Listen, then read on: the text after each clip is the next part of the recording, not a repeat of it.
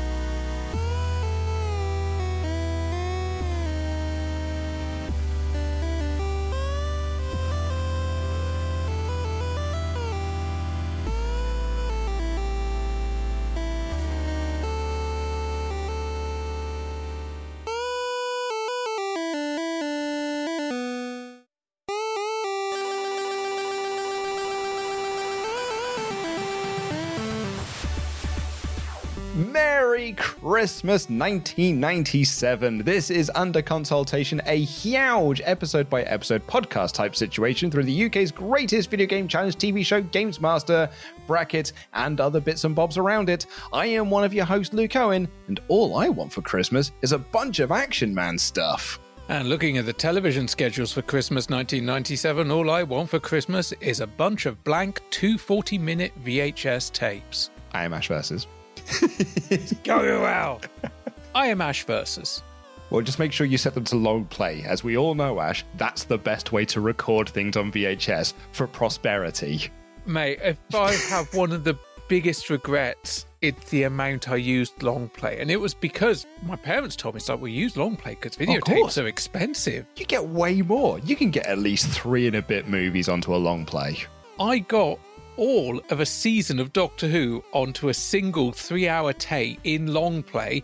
And I think there was some Les Dennis at the end. Oh, mate, I mean, the amount of Simpsons episodes you can get onto a long play VHS tape, those are the summer collections you want.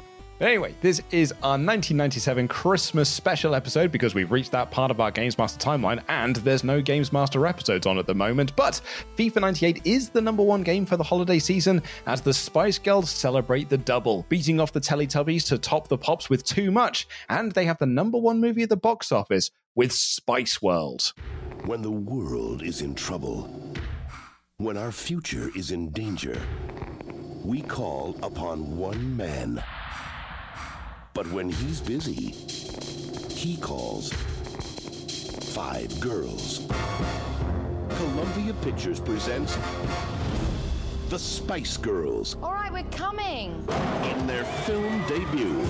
Victoria, Emma, Mel B, Geri, and Mel C. They're ready for action. Girl power. They're dressed to kill Do you want that shaken or stirred? and thoroughly prepared for any encounter. It's a story of love, I think with boys, you should be able to just wheel them in. Yeah, and order them like a pizza. Yeah, no cheese. compassion, It's really too hot in here. I need a fan.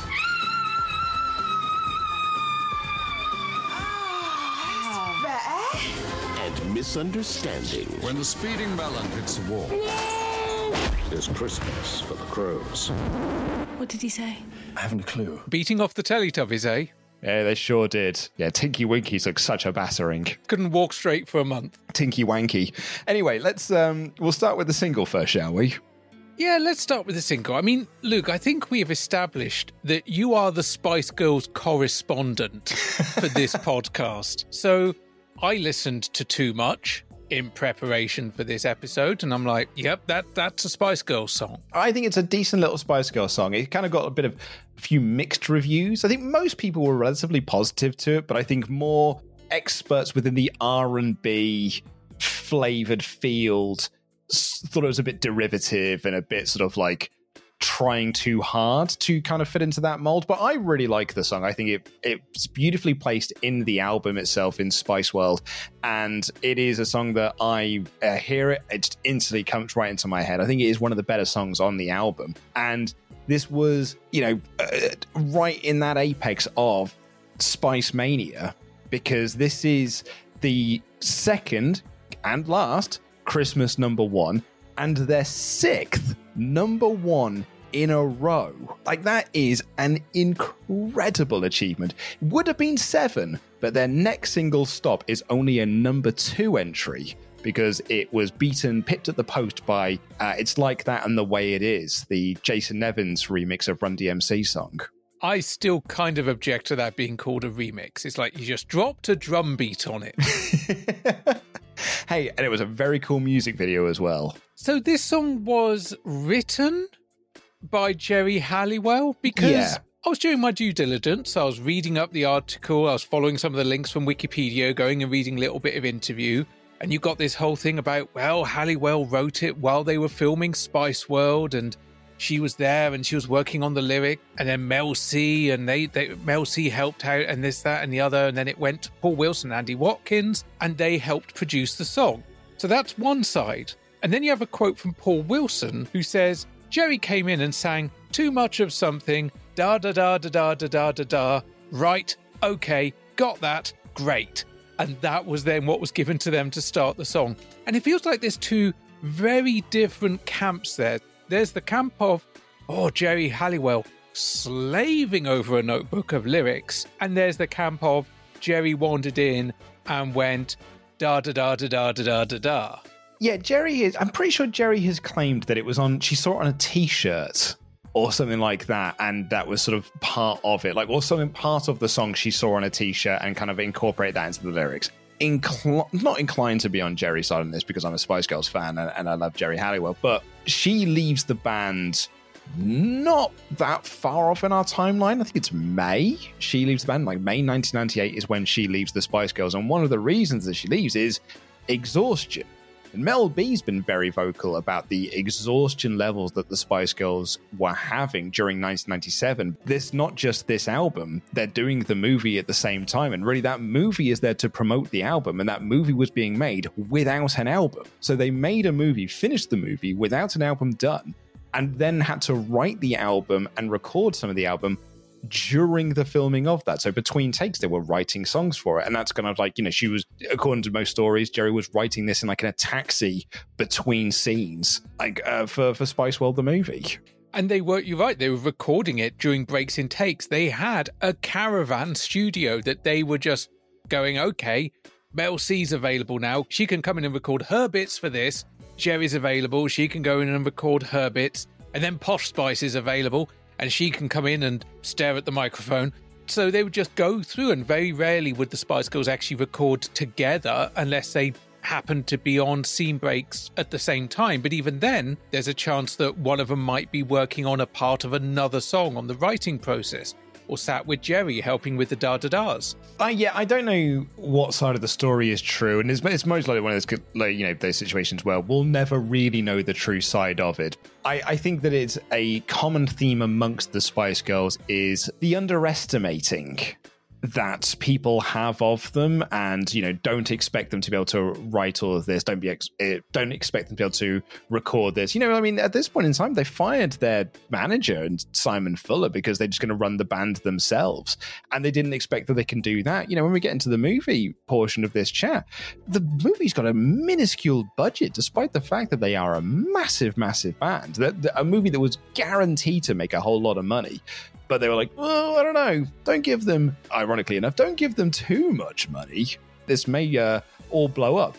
And, you know, kind of in fairness, the bubble does burst in 1998. I mean, when it comes to bands having films, the number of bands that have had films that were both critically and commercially successful, you can kind of count on one hand. And if you want to look at both commercial and critical success, you can count them on a thumb. I was about to say, you can probably count them on one hand while holding something. It's the Beatles. Yeah, it's a hard day's night. A Hard Day's Night, also arguably Yellow Submarine. Mm-hmm. There were a few other bands that kind of did stuff. Uh, Slade in Flame, actually a very, very, very cool film, but was seen as quite different and quite weird. So Hmm. I can kind of understand their reticence on this, but $25 million budget, given the scope of what they were trying to do, it's not a lot. I mean, we talk about missing that kind of mid budget movie nowadays, but I would certainly never have attributed 25 million to one of the hottest acts in the world at that point.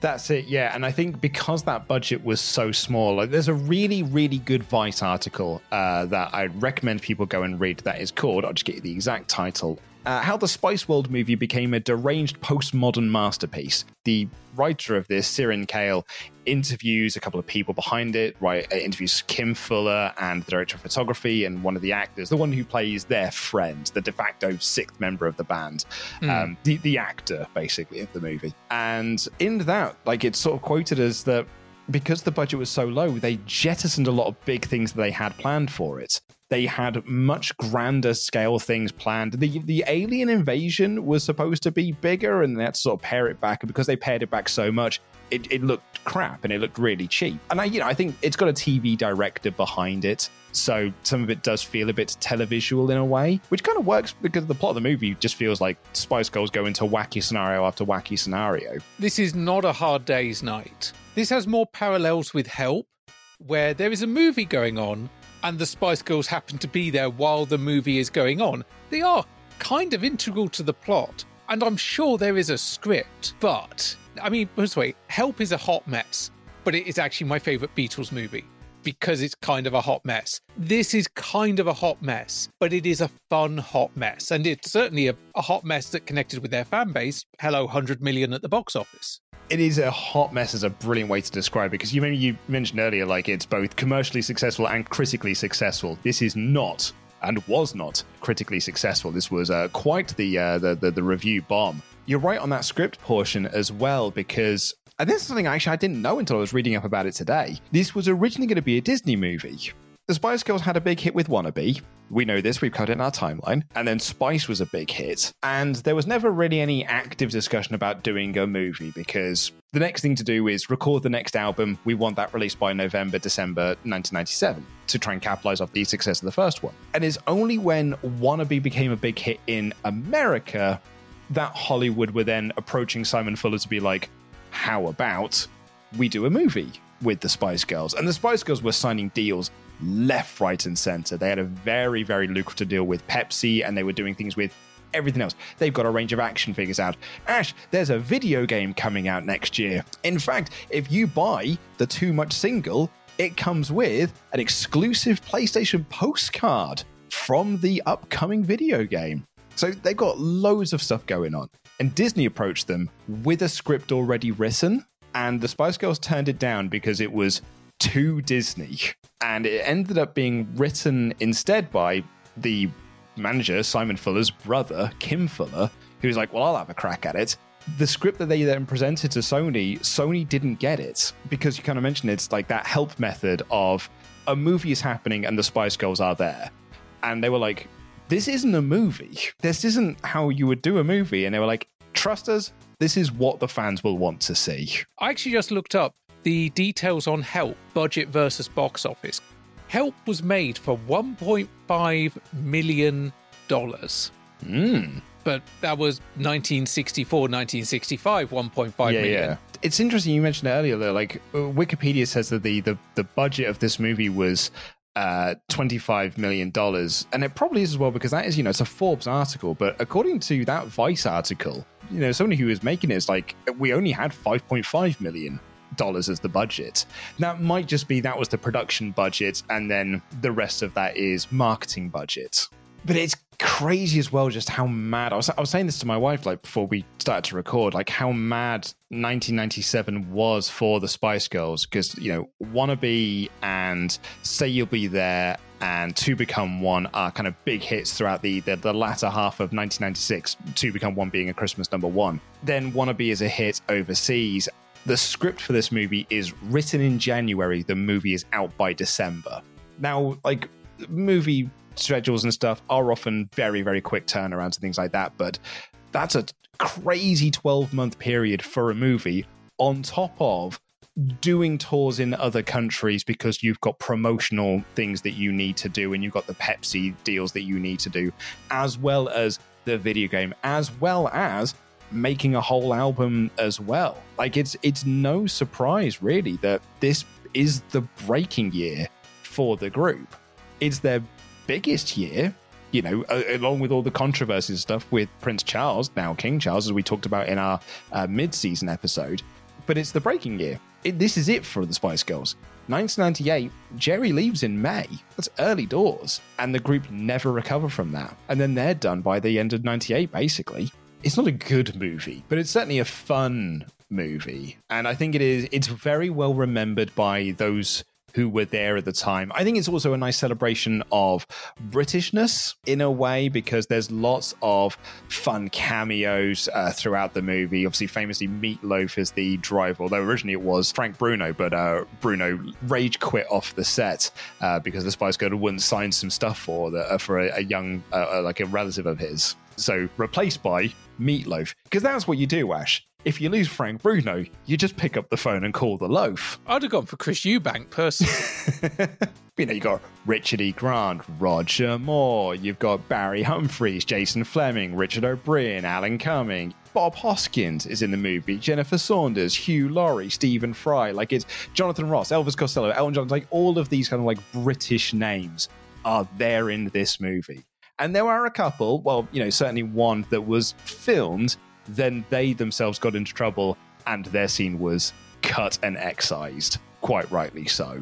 Oh my god, they dodged a bullet by not releasing slightly earlier because you know what? Spice World would only be remembered for one thing Yeah. if that cameo had remained in there. I'm shocked they kept the song that was part of the musical number. Absolutely. I'm not even going to mention this guy's name because, amazingly, he's back in the news He's again at the in- I know. I was actually thinking that just the other day when I heard it on the news. I was like, crikey, that's going to come up in our podcast timeline. So yeah, if you want to know, you can go and read like the wiki page and whatnot, and you'll see who it is, and you'll be like, "Oh Christ, him!" But it does have all those cameos.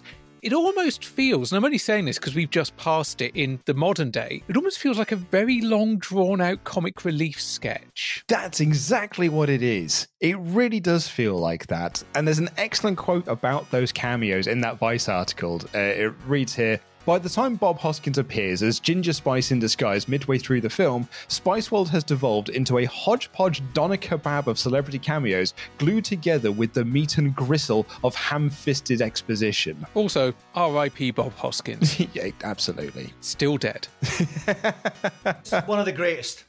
Absolutely one of my favourite British actors of all time. One of the UK's most popular actors ever, especially like in the 80s and the 90s.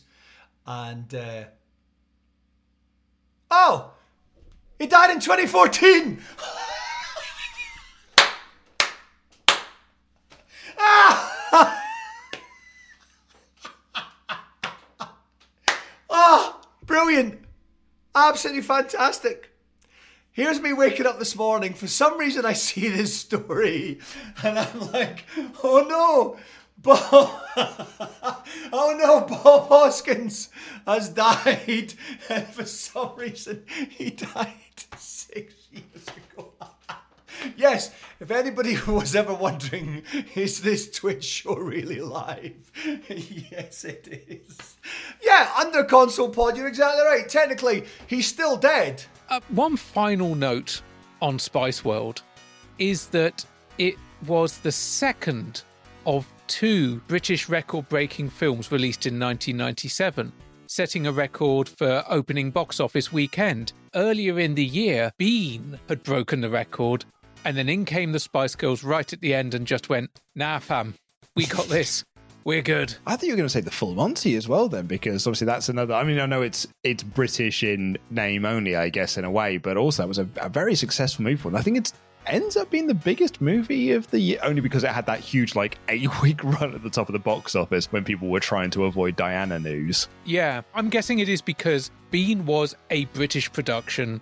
But yeah, highest opening gross for a British production in the UK, and also set a record of its own for opening week gross for a British film with uh, 4.8 million. It's a very, very successful movie, commercially very, very successful. Had its premiere the day after my birthday, uh, but I did not go and see it at the pictures. I saw it on VHS years later. I don't think my parents would have wanted to take me to see this, and I didn't go to go see it with my friends either because I don't think it's the sort of thing we would have gone to have seen at the cinema. You, you didn't want to lose your cool. Look, I, I like the Spice Girls plenty. I've got both of the albums. Also, very crucial to remember. There's a good, there's an easy way to tell the difference between if you're talking about Spice World, the album, and Spice World, the movie. Spice World, the album, has no space between Spice and World. The movie is Spice World. Is that because film posters are narrower than album covers? Or it's like one of those Tomorrow Never Dies things, and it was actually just a typo in the facts, and they just forgot to put the space in there. Both are believable. Let's move away from the Spice Girls, uh, if we must. But shall we have a look at what's going on in the, the realm of TV around this festive period of time? Let's indeed take a look. Thankfully, our newspaper archive subscription has done us proud on this one, as we have all five channels for Christmas Eve, Christmas Day, and Boxing Day. And boy, howdy, 1997 was a busy TV Christmas. Although, I will say, I felt like there were a lot of big films, but it didn't feel like there were a lot of big premieres, or maybe not big premieres that would appeal to me. Yeah, I think there's a handful. There's like four big uns on on Christmas Day, and there's one on Boxing Day, and and one on Christmas Eve, or two on Christmas Eve rather. The four on Christmas Day, I think, are the belters of the lot but they're also like in some cases mid-level belters I, I guess in a way I, I, I feel like we have had christmases past with bigger movies like bigger bigger premieres if you will well a movie i would have definitely been watching over on bbc one a morning movie if i hadn't already owned it on vhs at the time is the never ending story classic mid 80s kids action film with just the right amount of terror. And it's uh, had a whole new lease on life thanks to Stranger Things, the song being sung. In fact, when I went to the Secret Cinema Stranger Things event, one of the things I was told beforehand by someone who went to it before me was make sure you know the words to the Never Ending Story song because there are no prompts. I can remember the melody pitch perfect. Couldn't tell you all the words. No, me neither. It was never really a big movie of my childhood, in all fairness. Like, I definitely saw it, and I, you know, remember the big dog. I didn't have it on VHS, or I didn't have it taped off the TV, so I would have seen it around like other people's houses or like with my cousins or something. I think my first time seeing it would have been a video rental from Showcase, or yeah, it was most likely Showcase Video. And because the kids' videos were often rent one, get one free, I want to say I may have got this the same day I got Labyrinth. Mm. What a mm. double bill. Well, speaking of double bills, we've got a couple of these peppered throughout Christmas Eve, Christmas Day, and Boxing Day. The battles for your remote. Which movie are you going to be watching? I thought that I would pitch both of these to us to see what channel are we likely to watch at this point in time when two films are on roughly at the same point. And our first one comes here because at 250 on BBC One, You've got Raiders of the Lost Ark, Raiders of the Lost Ark, not Indiana Jones and the Raiders of the Lost Ark.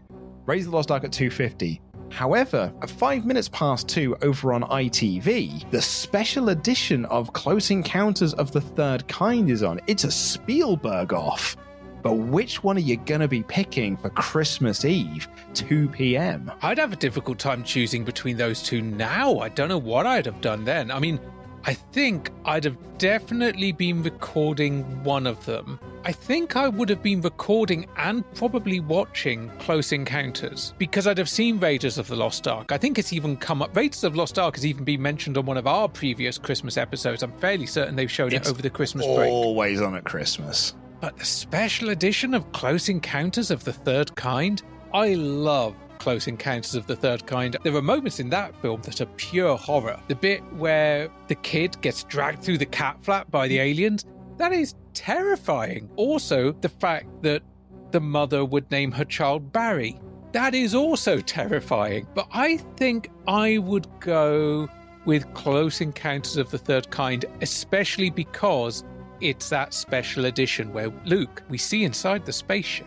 Yeah, that's right. I mean, hey, it wasn't just Star Wars from 1977 that got a uh, special edition. I would argue that Close Encounters of the Third Kind special edition is a better and truer special edition than Star Wars A New Hope special edition. I think it's probably aged better as well. Definitely. What would you choose? Well, we would have been a Raiders household. We would 100% have been watching Raiders of the Lost Ark. It's one of my dad's favorite movies.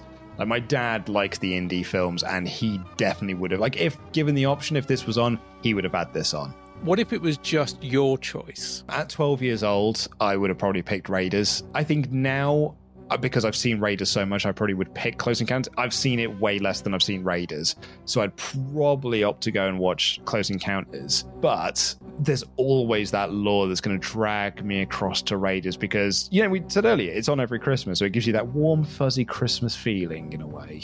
I actually think Close Encounters is a better Boxing Day movie because Hmm. there is tension and suspense, but also there's just a lot of wonder and the amazing score and the whole bit. The, the conversation at the end is just an iconic piece of cinema. It's a good film to have on when you're still suffering the turkey coma of the previous day. Whereas Raiders is a Christmas Eve, oh, you're gonna get to open a present, it's gonna melt some Nazis' faces off. The one last thing on Close Encounters before we move on from this. I've talked about this recently because I've just filmed this for a, a new project that I'm working on, but I'm talking about the word toyetic and the inventor of that word, Bernard Loomis, who once had a conversation, and this is his words, had a conversation with Steven Spielberg where he said to him, Hey, Close Encounters sounds like a great movie, but it doesn't sound very toyetic. Did Spielberg punch him in the face? No, Spielberg said, Close Encounters might not be toyetic, but I have just seen this movie called Star Wars that I think you might be interested in. Well, at 5.45, we have got our first premiere to talk about, which is Look Who's Talking Now. Danny DeVito is a dog official. You'll see this in Look Who's Talking Now, next on Central. Almost ideal to be on here at 5.45 on ITV because it is the third and arguably worst installment of the Look Who's Talking franchise. It's not a high bar. I just wanted to read the review because we've got um, a copy of the Mirror here, which has got the the TV guide, and they've got reviews of each of the movies. Uh, here is what they write for Look Who's Talking Now. Wretched Christmas addition to the Talking Toddler series, now dragging in dogs. Laugh, you'll never start. One star. Although the voices of the dogs are Danny DeVito and Diane Keaton. So they at least got some high quality voice actors for this dreadful shit. But that was 545. So over on the BBC, you had Top of the Pops, which had the Spice Girls on it. Not the last time we're going to hear them mentioned in this time block.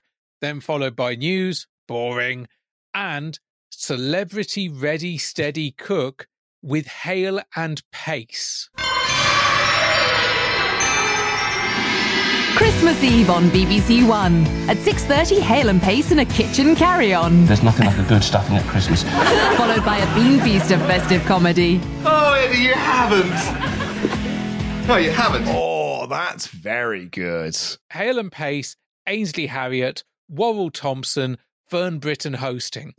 I think there is a good chance that is what would have been on in my household. I mean, that's even the picture we've got here uh, in the in the Daily Mirror. Prime time, nice picture there of Fern Britton with Hale and Pace. Bit of tinsel around them. You can even see some antlers, some foam antlers. That is a brilliant little Christmas special. Over on BBC Two, Carols from Kings. And the traditional festival of carols from Kings can be heard and enjoyed at 5.15 this afternoon on BBC Two. Eh, Yeah. eh. That would be if I was at my grand's. Yeah. Over on Channel 4, it's The Snowman at 5.15, followed by Andre. Yeah. Yeah. Whereas over on Channel 5, ooh, weird to be talking about a Christmas schedule for Channel 5. 4.35, there was Making of Spice World the movie, a 30-minute making of on Spice World.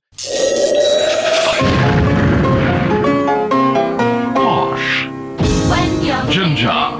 sad and Baby. low, we will take Scary. you where you gotta go. Sporty. Smiling, dancing, Mikey. everything is free.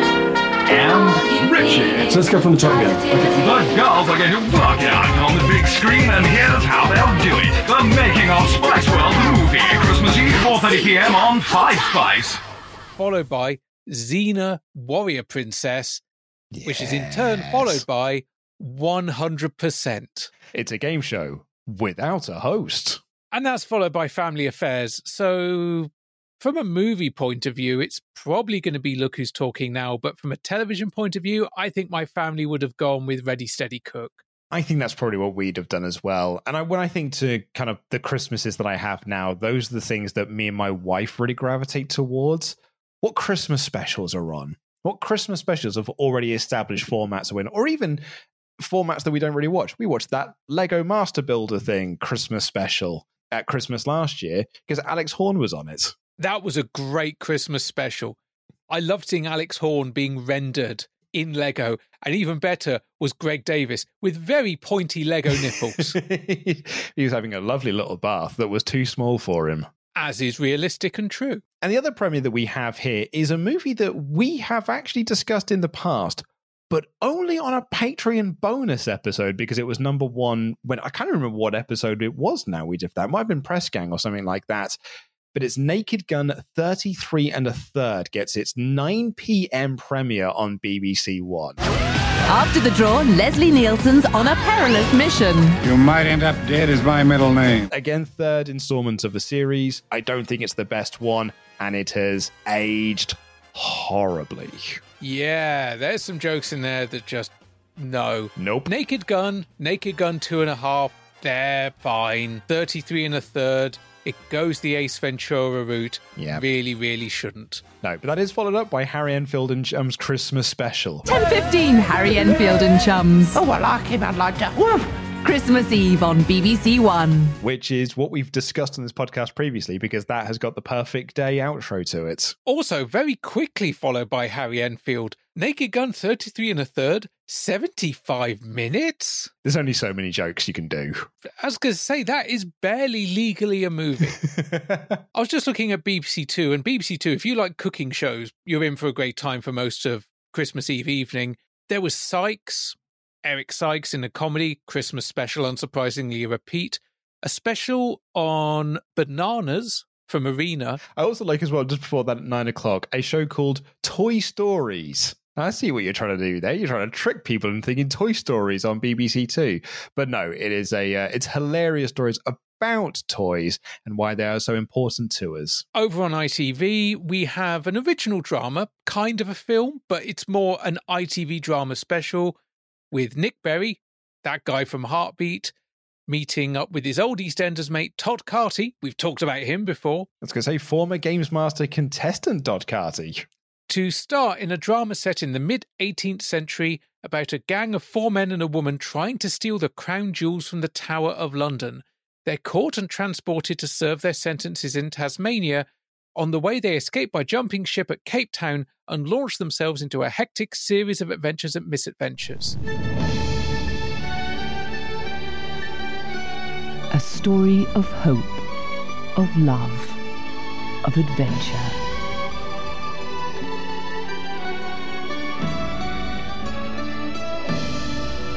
Made this for you. They're forget me nots. Nick Berry stars in an epic drama. Black Velvet Band, tonight at 9 on Central. That actually sounds pretty good. Yeah, I'm sure. I'm sure it's all right. Over on Channel 4, and I think if I've got control of the TV, or if maybe I've managed to excuse myself and I'm upstairs with the portable TV, Channel 4 is where I'm going to be. Oh yeah, Channel Four from like nine forty onwards. Oh, Even even- actually from nine from nine o'clock onwards, you you're a grand. Yeah, I was going to say, we got the comic strip presents Five Go Mad in Dorset. Dawn French, Jennifer Saunders and co. have a ripping time with lashings of ginger beer in a spoof adventure of Enid Blyton's Famous Five. Spoofing the Famous Five has become a thing now. There's books on it, but these guys were there first. 940, a return of The Last Resort with Jonathan Ross, a special one off new edition. Whose line follows that? And then 1055, Luke, it's a friend of mine and yours. It's the Eurotrash Christmas special. And it writes here saucy stuff with Antoine de Caunes, reveling what cheeky continental types get up to at this time of year. A French porn star dons a Mother Christmas costume only to take it off again. Spoilers, man. Also, credit to ITV as well on that Black Velvet Band thing, because before that is Des O'Connor tonight. And on that show is Todd Carty and Nick Berry there to promote the show that's coming on directly afterwards. Des O'Connor tonight, Torvill and Dean, Harry Hill. Des, those, those eyebrow tablets, is it, is it four a day or 40 a day?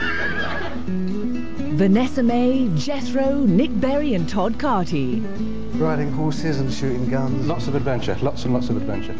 Tonight at 8 on Central. Very clever. I was going to say that is a varied guest list on Des O'Connor because also Torvill and Dean, Harry Hill, and Jethro.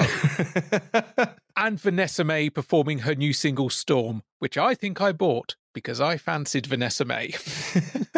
It's a fairly good lineup of things on Christmas Eve. Yeah, Channel 5 lets the side down a bit, I think, but the best thing they have to offer an evening is Big Bad Mama 3 from 1987.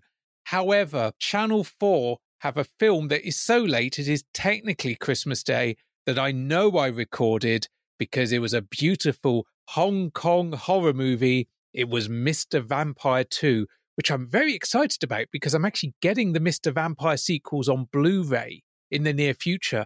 And I don't think I've seen Mr. Vampire 2 since that tape. Oh, amazing. I'm, I'm, curious on this. So I went back to read the, the Daily Mirror review. They just write here camp comic horror from Hong Kong and, as the title implies, not for the first time.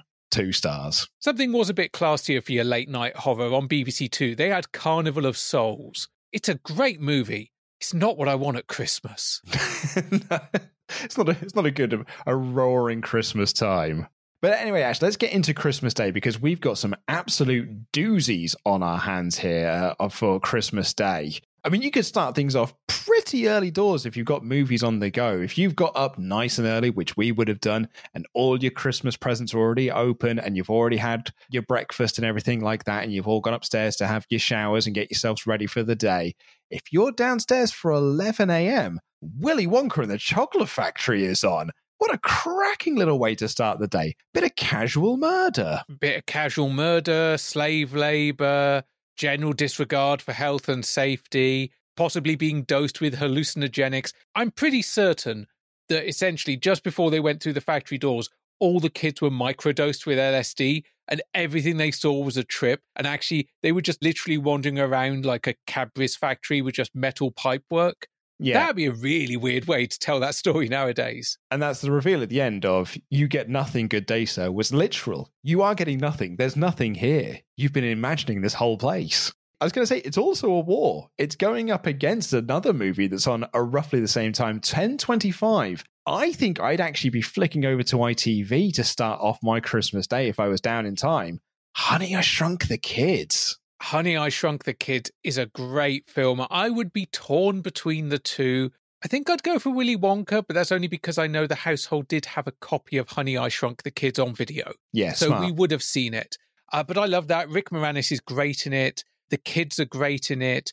The practical effects of the giant ant and everything, I think, are still quite charming. And if you want to go for a third option, Channel 4 has Doctor Dolittle, which is fine. Not the Eddie Murphy one, of course, the, the one from the 60s. Yes, the one starring Rex Harrison. Yeah, if I could talk with the animals, that one and stuff. Hello, dog. What a fag. but of course, that's not the only Christmas war. We've actually got quite a few Christmas wars here. And these are two premiere movies airing on BBC and ITV. It's a tough choice to make if you're not really thinking about it a lot. But on the one hand, at 4.10 on BBC One, you could watch the premiere, the terrestrial premiere of The Flintstones. Welcome. It's time for you and me to interface. Let's begin. One man. I'm only one man. Not from the back. One married. Wilma, I'm home! One mother-in-law. Ah! I've got my hands full just being ashamed of him. You got your hands full when you scratch your neck. Please welcome Fred Flintstone. My only reward will be your happiness. Today at 10 past 4 on BBC One. Yabba dabba doo! Or at 3.30 on ITV, you could watch the television premiere of Muppet Christmas Carol. A movie premiere for Christmas Day. Welcome to the Muppet Christmas Carol. Dickens' classic tale of a miserly old man. Humbug. Every idiot who goes about with Merry Christmas on his lips would be cooked with his own turkey. You will be haunted by three spirits. The Muppet Christmas Carol, Christmas Day at 3.10 on Granada. It would have to be Muppet Christmas Yeah, Carol. I think so for me too. The Flintstones isn't a bad movie, but it isn't a tough choice. I mean, the only easier choice is actually the last versus we have before that, which was Homeward Bound on ITV, going up against Diana, a tribute on Channel 4. I'm sorry, I'm more interested in the two dogs and a cat. Yeah, Merry Christmas. Merry Christmas. She's still dead. she's still she's still not with us again. But it's also worth looking at what follows on from those two films because on BBC One, there's something that, for redacted reasons, we're not going to discuss. But on ITV, spice up your bastard, Luke. I know. They're all over the TV at the moment because it's Spice Up Your Christmas. Well, it wouldn't be Christmas without them, would it? It's a good slot too. Just the time to wake up everyone enjoying the after lunch snooze. So here's girl power music to warm up the coldest day. Their concert in Istanbul, which is also available on VHS by all accounts. which we will be discussing a little bit later. And that Spice Girls concert is going up against Moonwalker.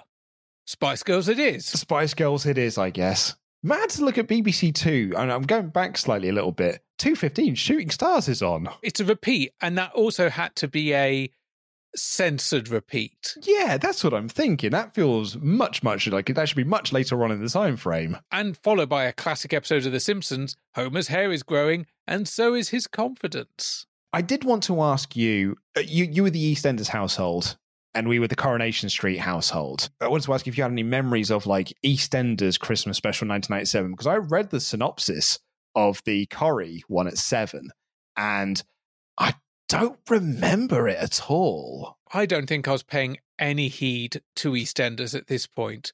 Certainly not around Christmas. I had other shit to be getting on with. I had games to be playing.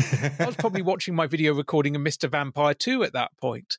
I have no memory of EastEnders. However, they are facing stiff competition though, because we have our next movie war. And it's again two premieres here. Films that we have had as number ones in our timeline. Actually, the same with Muppet Christmas Carol and the Flintstones as well, which is quite nice. 650 on BBC One. It's The Mask.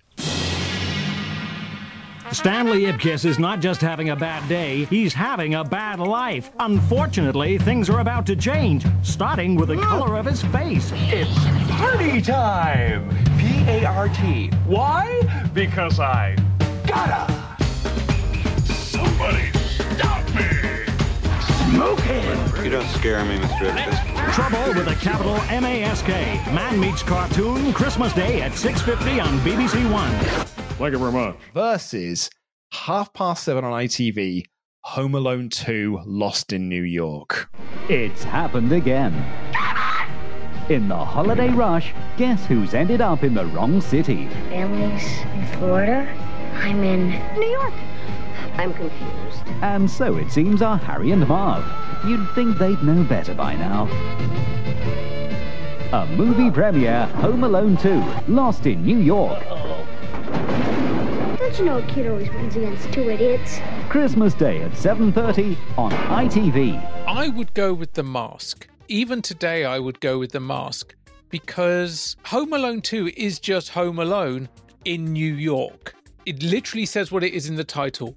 There is not a huge amount of difference between the two, other than it involves considerably more credit card fraud. I am starting to get a bit concerned that there is this growing sense of we need our new Die Hard amongst like Christmas Twitter debates. You know, like years and years ago, it was Die Hard is a Christmas movie, and now everyone just accepts that Die Hard's a Christmas movie. Like, there's not much of a debate around it anymore.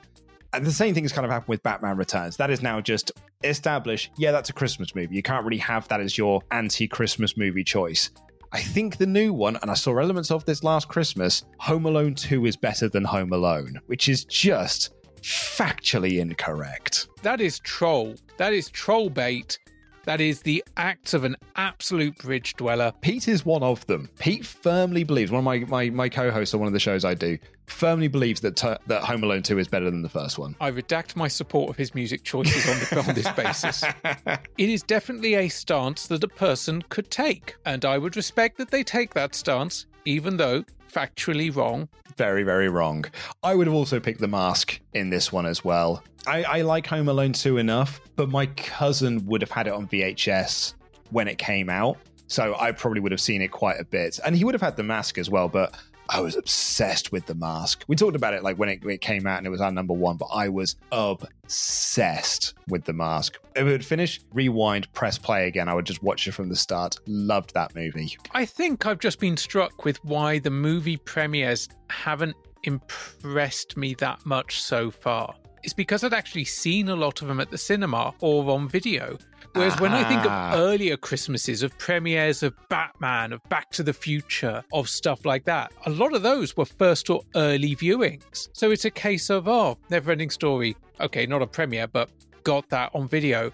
Flintstones, I know I went to see that at the cinema. The Mask, the same. Home Alone, the same. So maybe that is why I'm just finding it not quite as impressive. It's not as punchy as it has been in previous years. One of the things that really jumped out to me when I was looking at this, and it jumped out to me for two reasons. The second one I'll get into in a second. But first, when I was getting adverts to go into the episode edits, I found like an ITV block and that had adverts, you know, trails for shows that are coming up across the Christmas period. And this one just jumped out to me. So at 1020 on ITV, they have got a comedy drama called The Bare Necessities.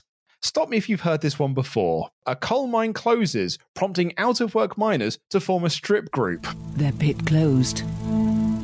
Their luck was out. They were heading for the scrap heap. But they didn't throw in the towel. I want to see some action, some sex. They're making the most of their assets. Are they? And so. In front of a very excited audience. How do you think they'll take us? Piece for piece, shouldn't wonder. Cold, dole, and dirty dancing. The bare necessities. Christmas night, 1020 on Carlton. The first line of the blurb is comedy drama drawing on the same idea as the film The Full Monty. To quote Chasing Amy, you're a fucking tracer.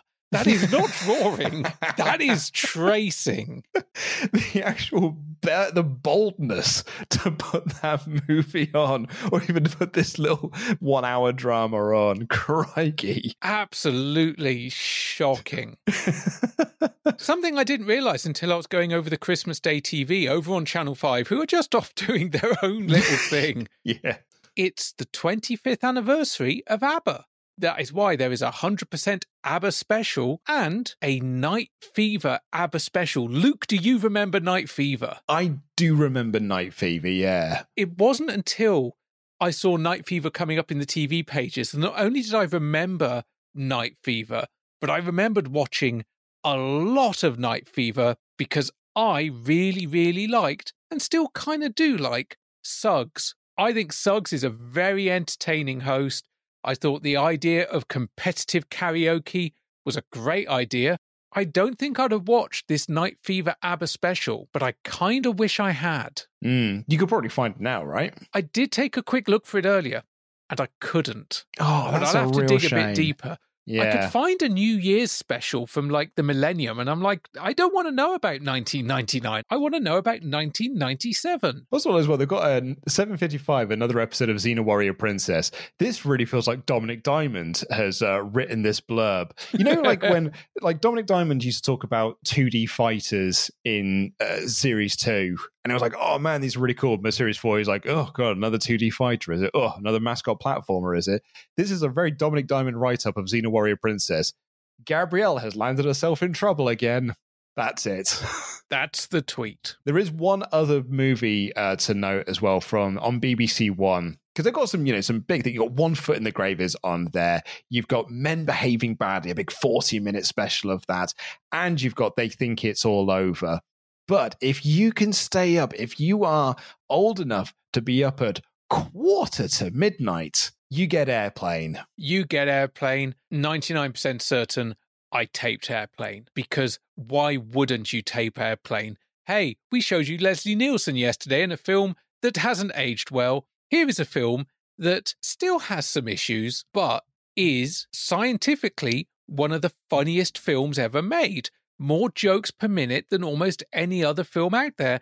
And even now, 43 years later, so many of them still land. I think it was a Simpsons writer once said that it's the perfect comedy movie because if you don't find one of the jokes funny, it's okay because the next joke you will find funny and it will be immediate because, like you say, it is constantly just throwing out joke, joke, joke, joke, joke. It just does not let up. Even now, I will watch that movie and I will still occasionally see new jokes or new visual bits or just be reminded of jokes that I'd forgotten about. I'm also shocked that One Foot in the Grave got an hour and 10 minutes. Good gravy. Meanwhile, Channel 4 late into the night is sucking. And by that I mean they're showing some back to back vampire movies Prince of Darkness, followed by Lust for a Vampire. Ugh. Mm, ugh.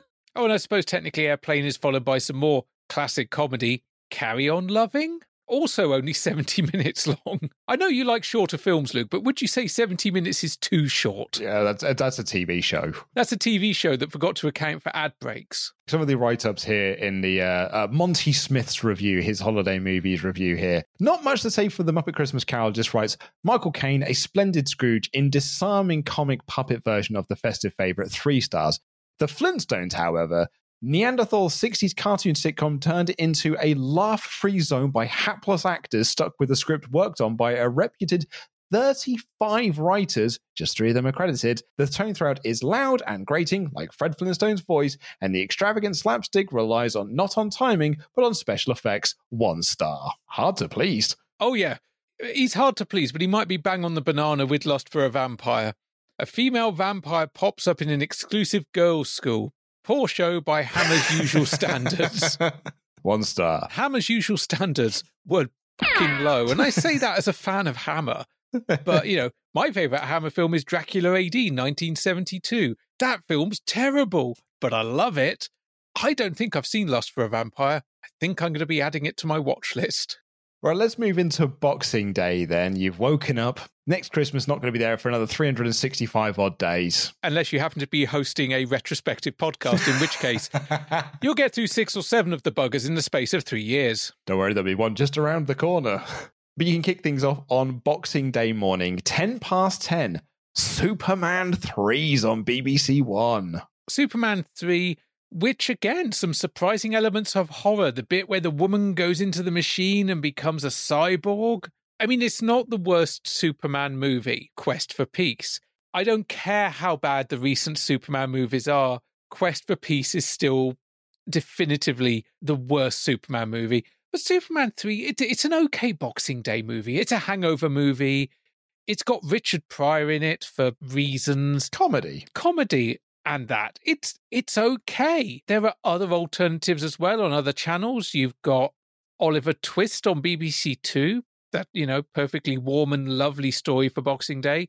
Over on ITV, you've got the 95 version of Freaky Friday, the Shelley Long version. Yeah, they've rebooted it like eight years later. Isn't that mad to think that's eight years later? Having said that, I was listening to a podcast today that reminded me that Resident Evil Remake came out like six years after the original Resident Evil came out. It's so crazy how quickly that thing came around.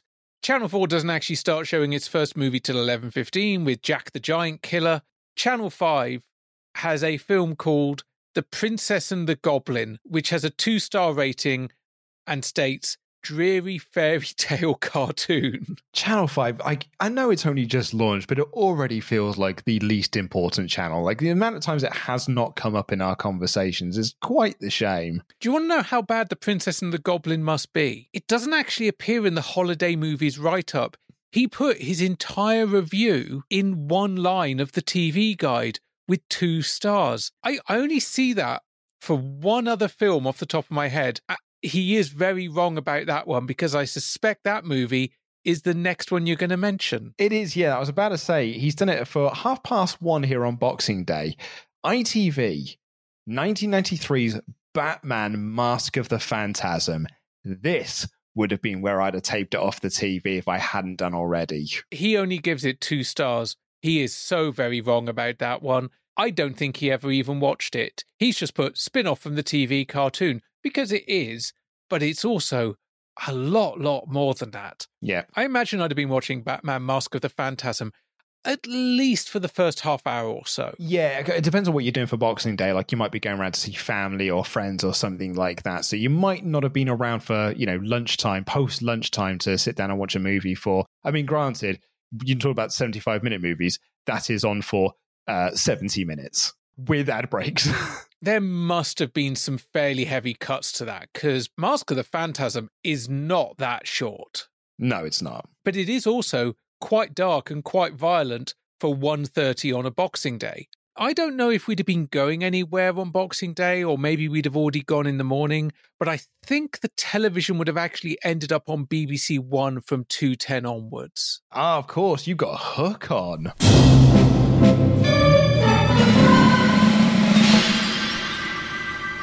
There was once a man who'd forgotten he was ever a boy. I do not believe in fairies. A boy who could fly. He's Forgotten everything. Until the wicked captain Hook stole his children and declared, I want my war! and it's there the fairy tale begins. Hook. Boxing Day, 10 past 2 on BBC One. I have a real soft spot for Hook. I, I think it is more kindly regarded now than it is then. I mean, even in this review, even in his holiday movies review, he says, likely to be greeted in wide eyed wonderment by the people it's intended for children, the harshest critics of all. He gives this three stars, so he's not all bad because I think Hook is a very solid three to four star movie. I think that's also fair enough as well. I think, however, in the Owen household, we'd have had ITV on if we had anything on at all, because Sword in the Stone is a firm Owen family favourite. In fact, we watched it at Christmas last year when we were up at my mum's because my brother was like, There's two films I want to watch. I want to watch Sword in the Stone and I want to watch Robin Hood. We only end up watching Sword in the Stone, but that is a firm favourite in our household. Channel 4 didn't really try and compete. They're showing The Land That Time Forgot from 1975 with Doug McClure. Yeah, it's an option if you don't want to watch kids family movie or straight up well and actually another kids family movie i guess but an animated one if you want to watch something that's a bit more for nan and granddad maybe watch the land that time forgot And over on Channel 5, football. football boxing day football From 1 o'clock till 6 p.m., five hours of football. No. For your early evening films, Channel 5 does show a bit of class with Gone with the Wind. I mean, that is a long old film. That's on from 7.10 till 11.10 in the evening. bloody hell That's Channel 5 getting its bang per buck on their licensing. Meanwhile, BBC One and ITV are kind of going head to head at 6.20 with Beethoven second on BBC One and Forever Young on ITV. One is about a wrinkly faced creature that drools, and the other is about a dog. very very nice I also like as well, you know, we were talking about Freaky Friday just a moment ago there. Jamie Lee Curtis in Forever Young, and as they describe it here in the Daily Mirror, cute kid Elijah Woods. He was a cute kid, Luke. Cute It was kind of his reason for getting jobs. Can we get a kid that's cute but also can act? Well, you got Elijah Wood, haven't you? Yeah, that's what Elijah Wood's here for. He's also good for a hobbit if you fancy one. That's what we bred him in a vat for. I want to jump up to 10 past 8 if I may, though, because while I did not watch this one, at least I'm not sure if I watched this one, can't quite remember, I did watch a lot of what it would become because this is the revival of Blankety Blank, now being hosted by Lily Savage. When this just becomes a regular TV show on BBC One, I watched every single episode and loved it. I am a big blankety blank fan. Specifically, I'm a big Les Dawson blankety blank fan. The Lily Savage reboot just didn't land with me, and it's because I'm just not a huge fan of Lily Savage. It's not that I actively dislike Lily Savage, just not my comedy.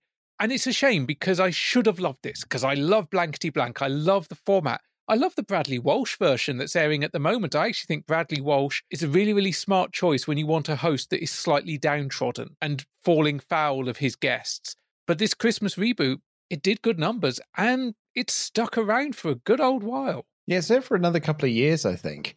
And that's followed up by uh, a Christmas special of The Vicar of Dibley. As we get into our evening movie war on ITV, it's Dances with Wolves, but it's going up against the TV premiere, the terrestrial TV premiere on BBC One 1015, True Lies.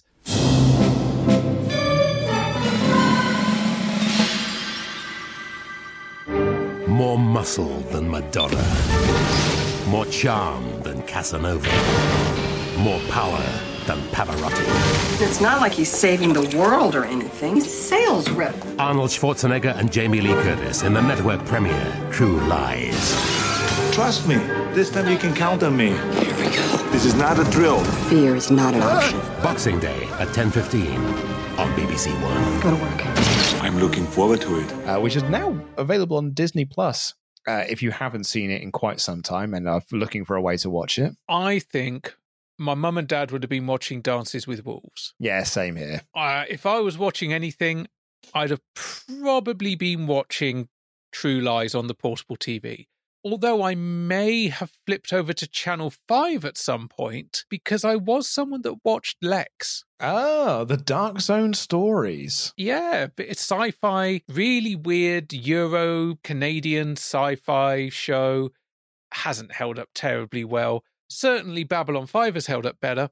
It was the sort of thing I watched. Channel 5 showed that. They also showed Poltergeist the Legacy, which has nothing to do with Poltergeist or the film series Legacy, but it was entertaining horror, and The Undertaker appeared on it once. Hmm, that's cool. Not really. 1055 on BBC Two does have something that is very close to my heart now. I'm not sure if I was watching it then. Stella Street with John Sessions and Phil Cornwell. I just loved Stella Street. If Stella Street was made today, it would be a YouTube series Mm. or Instagram or TikTok. You know, those little five minute, no budget, single camera shoots. And I, I love Street. I've got all of the series on DVD. It was a law of diminishing returns, but the first two series, at least, some top stuff in there.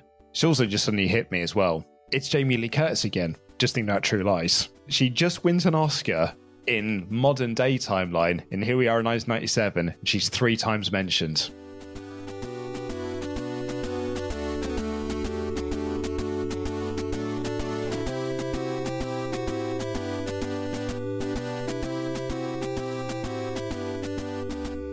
Argos have masses of ideas for the kids this Christmas. A Moonraker for Max, a pilot for Peter, a stealth jet for Stephen, Jules for Jerry, Lego for Lulu, working out Barbie for Wendy, Blossom Beauty for Becky, a motorhome for Mel, a camera for Kate, a construction set for Callum, and a gym for Jim. If you need Christmas ideas, you need Argos Plus. Pick up a copy now.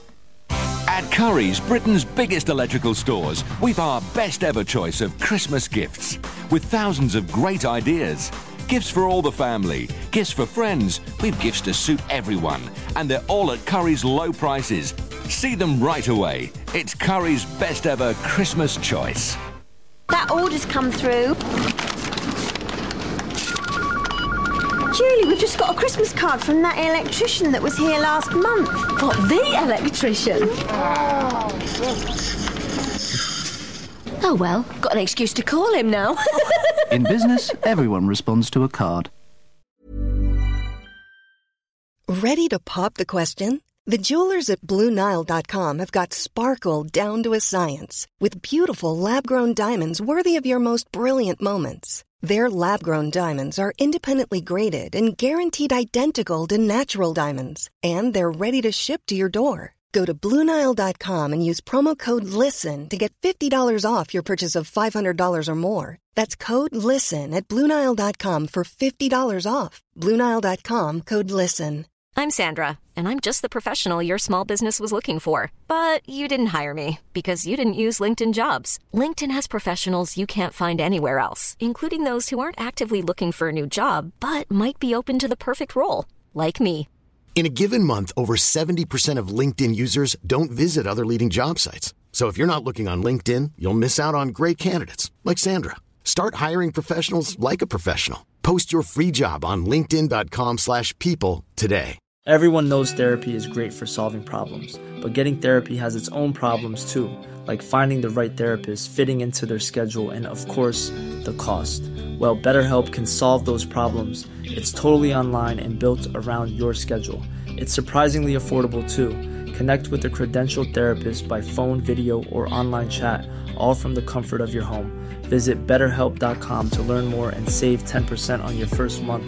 That's BetterHelp, H E L P. Isn't it funny how some presents aren't always what they're cracked up to be? That's why this Christmas Asda have got 2,000 new ideas, all at permanently low prices, like our range of exclusive gifts designed by the Spice Girls. Luxury gels and sponges in their own backpacks. Over 70 cuddly toys. 2,000 new ideas and permanently low prices forever. That's Asda Price. It's Christmas!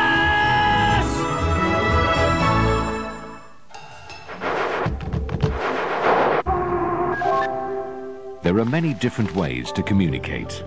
But with Nokia's range of mobile phones, it's never been easier. Our new Nokia 3110 phone, for instance, has the unique Navi key that performs every function. And with our Nokia communicator, it's as easy to fax as it is to phone. Nokia, connecting people.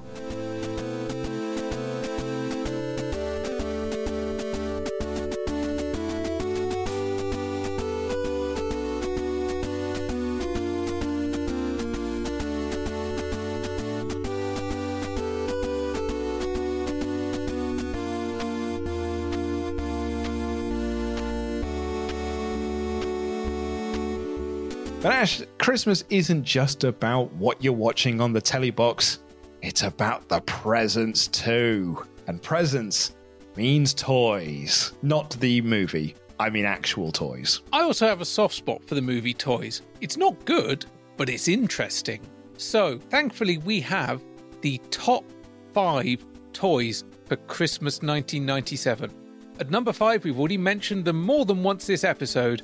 It's the Spice Girls with their girl power dolls. I'd imagine this is like Barbie type figures, but Spice Girls. Yeah, these were made by Galoob, and these things were only announced in October of 1997. And the first set got released in December. It was mad how quickly they got these tooled around. They were probably just standard doll bodies with cursory sculpts of the girls' heads. I'm just looking at them now, and yeah, they do look like Galoob already had some dolls in mind. And with the Geri one, they've just put ginger wig on, Union Jack dress. Now, we've already talked about how the Spice Girls, you know, 1998 is the year it all kind of goes a bit Pete Tong. Doesn't stop Galoob because between December 1997 and 1999, they released eight different sets of dolls. Wow. And it didn't just stop at dolls, they also released different outfits sold separately and accessories, including the concert soundstage, a miniature Spice Bus. Yes, it is based on the one seen in the movie, just much smaller, and various Spice World fashion costume sets. although the series became slightly cheaper to collect from June 1999 as it no longer featured Geri Halliwell. You say June of 99? Yeah. She's been gone from the band for a full year by that point. Yeah, but I bet her contract hadn't. Maybe. But there you go. They were very, very popular. They were a huge hit both Christmas 97 and Christmas 98, selling over 11 million units. In at number four, and I did get one of these for Christmas 1997 Digimon. So, I I mentioned previously on a previous episode, did not get into Pokemon. Didn't whatsoever. That's because it kind of comes out, like it, it kind of hits our shor- shores in like when I'm in year eight and the year seven's into it. Digimon, though, I am a year seven. So this is the cool thing for me to get into. It's like a Tamagotchi, but they fight each other, which makes it cooler. And I remember going to big school, uh, going to secondary school, and I had, I had quite a few friends that had Digimons. So, you know, we'd battle them on, the, on lunch breaks and stuff. But I figured out during maths, which is why I didn't do very well at maths, it might be, with my house keys, I could connect the user on the connectors and make it think it's connected to another Digimon. And essentially, I would just battle nothing, but it was a way for me to level up my Digimon and just farm it essentially. And I basically would just like during my math class, just with my keys, fake a load of fights and then I'd absolutely boss it. And then I've got a massively cool, wicked cool Digimon. Luke Timothy Owen, I am shocked and disappointed. So disappointed, not even my middle name. Mate, I know how data protection works. I'm not giving out your real middle name on a podcast. But yeah, that's how I spent a lot of my maths class and geography as well. I can remember specifically where I was sat and I was able to get away with it because I was right at the back in the corner. So the teacher wouldn't spot me just fiddling with me keys to buff up my Digimon. She probably saw you at the back of the room fiddling and just went, I'm not paid enough to deal with this. Year sevens, eh? Speaking of Tinky Winkies, though, number three, we've got the Teletubbies, Luke. Also, our most expensive item here that isn't a video game console. Twenty seven ninety nine per Teletubby. As a kid, you've got to pick whichever one you want. I suspect that the reason they're not higher is because of one, supply chain issues, and two, that higher price tag. For that twenty seven ninety nine, you could buy almost three Spice Girls, you could buy a brace of Digimon, and you could also buy at least three of our number two entry. In at number two, it's like Digimon, but not quite as cool. It's Tamagotchi. This was an item that was just on the news. This is what I remember of this time frame. The, uh, the Tamagotchi is an egg shaped computer game that involves feeding a small baby bird. Sounds boring to me, but in Japan, they're mad for it. This is from Juliet Hindell in Tokyo. It's my life, my best friend, my lover, say the girls. The object of their affections is the Tamagotchi, a virtual pet. The Tamagotchi is an egg shaped computer game in cute coloured plastic. The first version has already sold out, and its makers Bandai can't keep up with demand. First, a chick hatches from an egg. Then you can feed it either rice or cookies. When you clear up its droppings, it squeaks with delight. But if you don't press the right buttons, it dies of neglect. As soon as a rumour spreads that a shop has the Tamagotchi, huge queues form outside. And guess what? It'll hit the shops in the US and Europe later this year. I think we could sell uh, because the reaction is almost same as well as Japan. So which means Tamagotchi is already international toys or international products. Oh, sorry, I was just feeding my Tamagotchi. But apart from virtual rice and virtual cookies, what exactly goes into making one of these Tamagotchi is a closely guarded industrial secret. And Bandai also won't say how much it costs to make one. But one thing's certain, it's very, very profitable. I actually I knew one kid that had one. I knew more kids that had Digimons, but I knew one kid that did have a, a, a, Tamagotchi. But really, when I sort of think back to that period of time, it's less about the friend that had one and more just seeing them being talked about on news shows and sort of cultural affairs shows and things like that about this new wave of things that are that have come over from Japan and kids are being distracted by. I remember a lot of people that had Tamagotchis. I had a Tamagotchi. I thought I had a blue one, but I've just realized no, I had a pink one. I had a pink Tamagotchi because I think it was you had a blue shell with a pink kind of egg crack Mm. insert, and then you had the pink shell with the blue egg crack insert. And I think I got the pink one because it was the only one they had, and so I got it because I wanted a Tamagotchi. Gotta have that Tamagotchi. Gotta have that Tamagotchi. I still really like Tamagotchis as a concept. I think the kind of the satanic panic element was a bit too much and just showed a lack of control of parents and teachers, and also a degree of lack of responsibility of the Tamagotchi maker because it wouldn't have been difficult for them to have put a suspend button in or just an off switch. Yeah. Didn't have to be on all the time. But there was that level of panic of teachers expressing concern that there was disruption in the class caused by people having to feed and clean up the poop after their little pets, kids getting upset at their Tamagotchi dying, which happened a lot. They had a very short lifespan. They were electronic sea monkeys in that regard. Digimon were the same way. You would lose Digimon more than you would have them. And in at number one is a am I reading this right? A Nintendo 64. I think that's what it says. You know, should have been the Christmas top seller for 1996, but here we are, 1997. It's finally here, and it is top of the charts, doing very, very well for itself. The N64 outselling the PlayStation, outselling the Saturn. Could you believe it? Here in our timeline, and it's not going to be there this time next year, basically. But that was the top five selling Christmas toys of 1997. And because it's not actually part of our timeline, I also just dropped in the top five of 1998, specifically because Nintendo makes an appearance here as well, and it is also a very, very different kind of top five. Number five is Laser Challenge, which, if I remember correctly, it's just a laser tag set. That's it. Those things go around and come around. They've been appearing in toy shops since about the mid 80s with varying degrees of success. Number four, Pro Yos. Yo-yos came back in a big way. Oh, didn't I they just? Oh, mate, I had such a yo-yo. I had so many fucking yo-yos at this point in time. I got I had yo-yos in my stocking Christmas 1998. I remember very specifically getting a yo-yo in my stocking Christmas 1998. I actually might have even got one Christmas 1997 as well. Yo-yos came back in a big, big way. I've still got, and I'm just looking around because I'm amazed I can't see one right now. I've still got at least three to four yo-yos that I use on a semi-regular basis because they're just like they're like a fidget spinner for me. I'm not very good with them, but they help calm me down. Oh, I had one that had lights on it and everything. Now at number three, we have Nintendo with the Game Boy Color. The Game Boy's back, and this time it's got color. It's got at least four colors. The Game Boy Color, it, they made this big thing about it being a color handheld, and it was a color handheld. But let's be real here: the Game Gear looked better. Game Gear did look way better, The Atari Lynx looked better.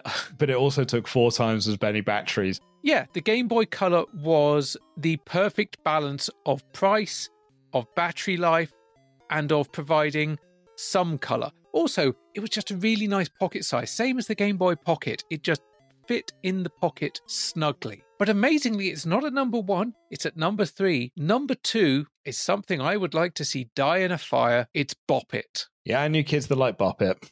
I was not one of those kids. I used to go out with someone that worked for a company that did a whole bunch of uh, sound chip stuff and like kind of voice digitization and whatnot.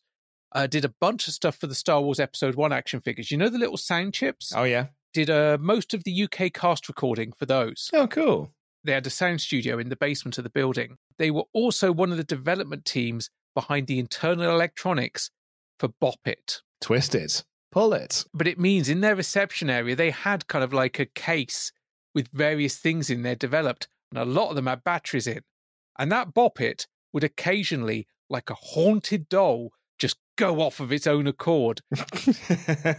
but speaking of weird noises, number one. Oh, we dodged a bullet with this one. Even though technically I did get one from a charity shop for the first UCP to have on the set. It's a Furby. Yeah, that same kid that had the Tamagotchi, he had a Furby as well. I had a friend that had a Furby, and this was going well into the late 90s, into the early 2000s. And I don't know what he did to the Furby, but apparently for the longest time, the only thing it could say was scared and worried. I would have asked for one. I would have asked for one Christmas 1998.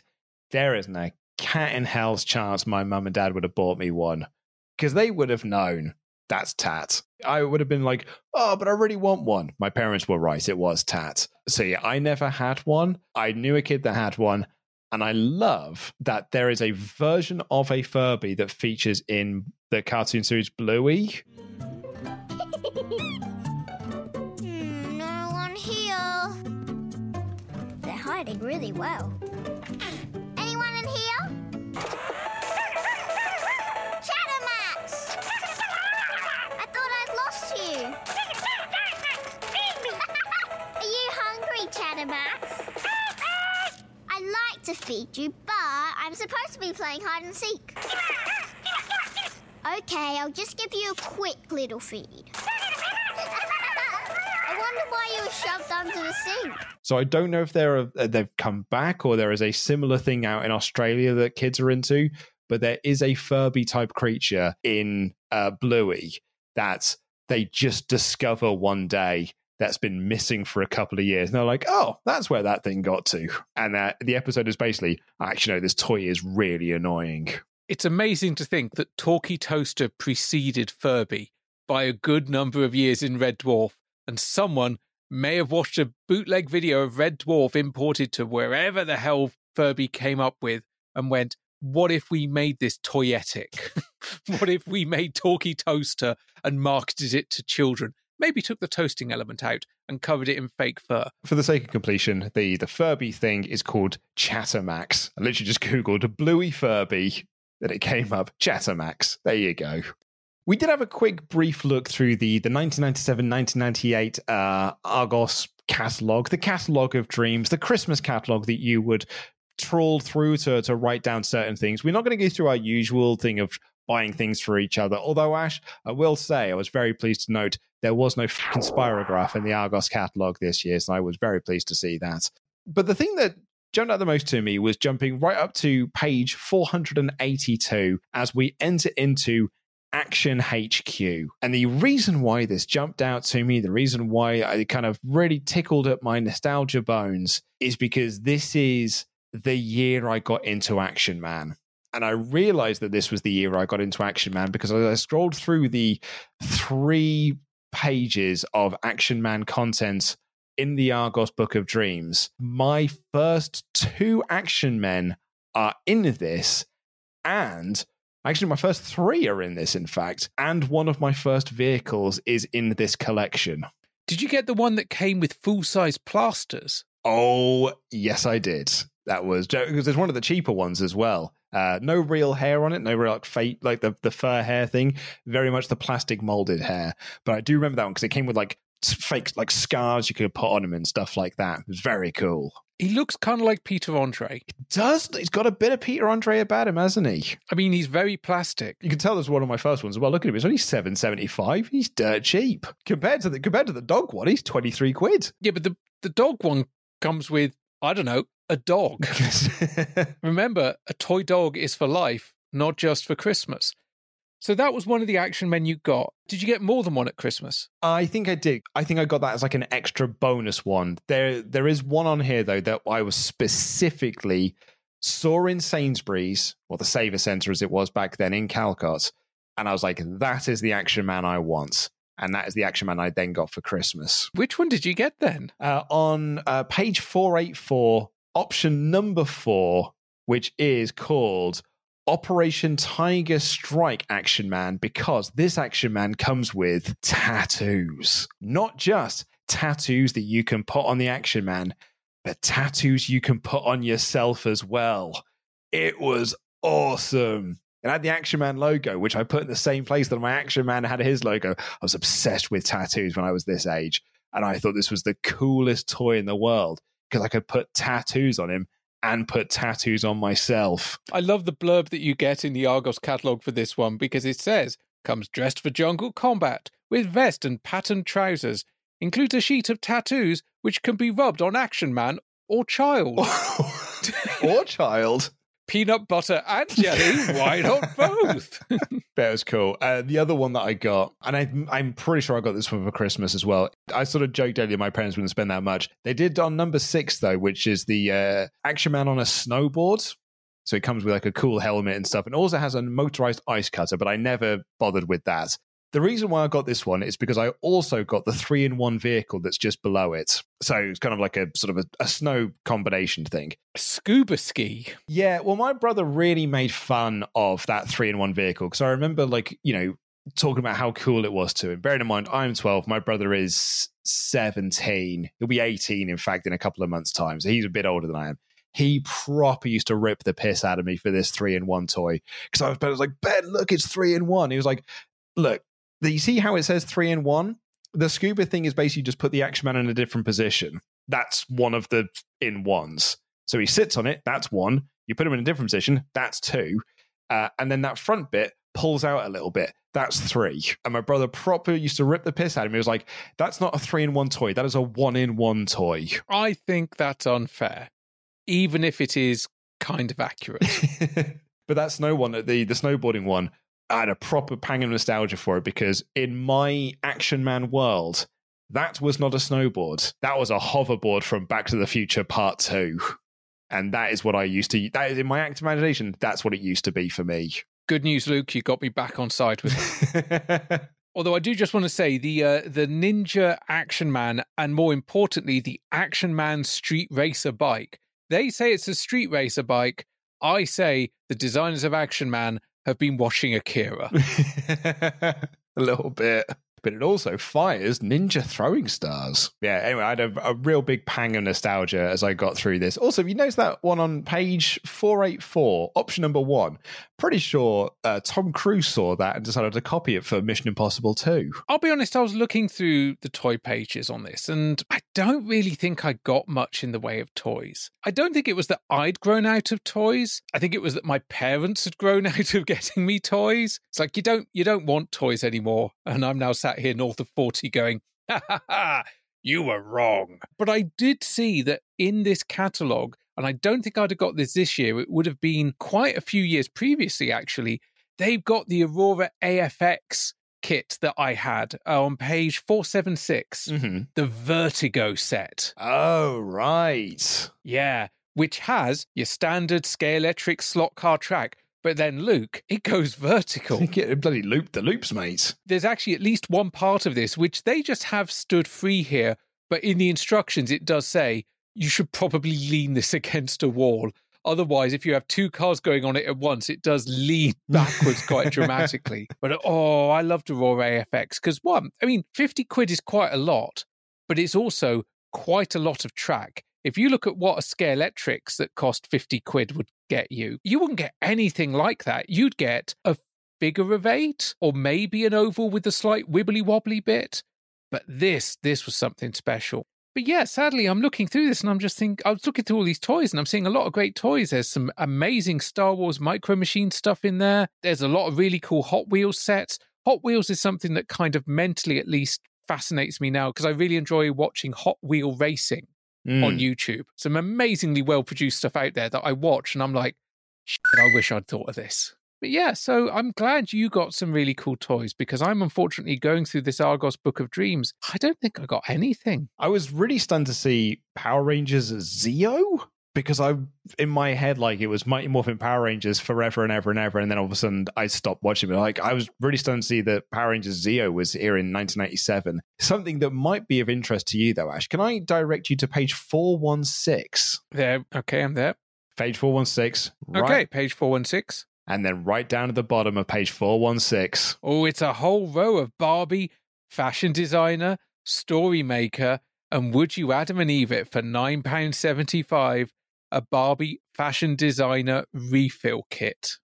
They do exist. Dominik Diamond would be so pleased to see it here in the Book of Dreams. And the last one I thought was quite nice and timely for us. I'm going to have to get you to scroll down a little bit to 508 because not only we've got a Tamagotchi there, we've got a cool little Star Wars LCD game, a Wheel of Fortune one, but top right hand corner, seventy four ninety nine for the Game.com. The Game.com with two cartridges, one of which is Lights and the other is Batman and Robin. When I was skimming down just to see the Game.com, I did briefly stop on page 503. It's in the middle of the board games. You got some lovely Scrabble sets there. I do like a game of Scrabble. But then, item 19. I am now holding up to Mr. Luke the Atmosfear Anniversary set that arrived with me just the other day, which will contain both of those games and much, much more. Very cool. I would have really wanted Atmosfear and I wouldn't have got it. But now I do. Actually, I've got like two or three copies of Atmosfear, but this is all in one. This is all the original VHS expansions in there. That's amazing. I always wanted those cool VHS games, but I never got them. But actually, I think to wrap up this episode, um, this is something we haven't really looked at before, but you found, and it was an interesting little chart the Christmas VHS charts of what was the most popular video to be purchased around this holiday season. It's actually all the data is now on the official chart website. It didn't used to be there because I think I'd looked for it before, but I just was looking for something else unrelated and I thought, huh, 1997, it shows up the official chart data. And lo and behold, the top 50 for Christmas 1997. There are some films on here that I love. There are some videos on here that I love. And there are some things that I had completely forgotten even existed. I like this chart because it is got some great films on there, some not so great films on there, some very fun music stuff, but also just beautiful videos that only exist in Britain. These are beautiful British only things. And more specifically, only appear around Christmas. That's exactly it. These are what you get for like your uncles or something. Your brother in law, you might get them this. It's things like Roy Chubby Brown. It's things like a men behaving badly video. It's things like they think it's all over, full throttle. Or way down at the bottom of the top 50 at number 48, have I got news for you?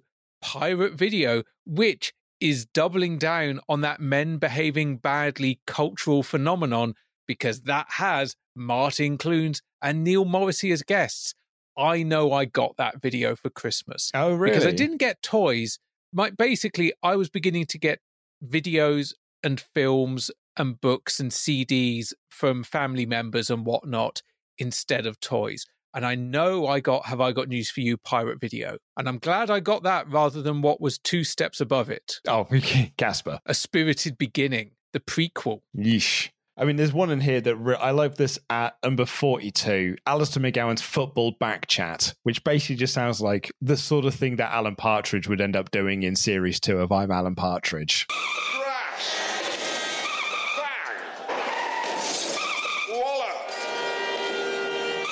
What a video. Hi, I'm Alan Partridge, and I drive a car, but not like this. Let's have a look at what this idiot did in America. Seeing so many of these stand up comedians in here as well, because sandwiching Alistair McGowan, for want of a better term, you got Victoria Wood live in 1997, absolute legend. You got Lee Evans, The Ultimate Experience, which I assume would come with a bottle of sweat. And and even then above that, we've got Harry Enfield, we've got Lord of the Dance, because, you know, you got to get something for the mums. And then you mentioned Roy Chubby Brown. You got Jethro in there. This is probably one of the last Christmases either of those two are going to be breaking the top 50. Never mind the top 40 of videos, but it's so weird to see those two comedians, one of whom has aged completely horribly, the other of which has aged mostly badly, and sat between them is the current state of British comedy, the forefront of stand up. There's Eddie Izzard. Yeah, it's amazing, isn't it? It's a fascinating little like snapshot of, England in 1997 or Britain in 1997 because it's not just Alistair McGowan's football hell. You've got Nick Hancock's football hell. You know what I mean? Like Nick Hancock, just a name you just don't talk about anymore, you hear anymore. And the other thing that I absolutely love in this list: soap opera VHS side quests. So Coronation Street, Viva Las Vegas, Emmerdale, The Dingles Down Under, Brookside, The Lost Weekend. Weirdly, Brookside's The Lost Weekend was, I believe, one of the first to enter production, one of the first to actually go, this is something we're going to do as a proper spin off. One of the few to actually take advantage of not being broadcast in more than just let's send them to Australia let's send them to Vegas. They went, we're going to be making a low budget thriller. It's going to be using the Brookside cast, the Brookside sets, but this will be structured as an actual film. This will not be meeting the pre watershed standards. This is an 18 rating. Literally, some of the first lines of dialogue in this involve the word wanker, shit, and fuck.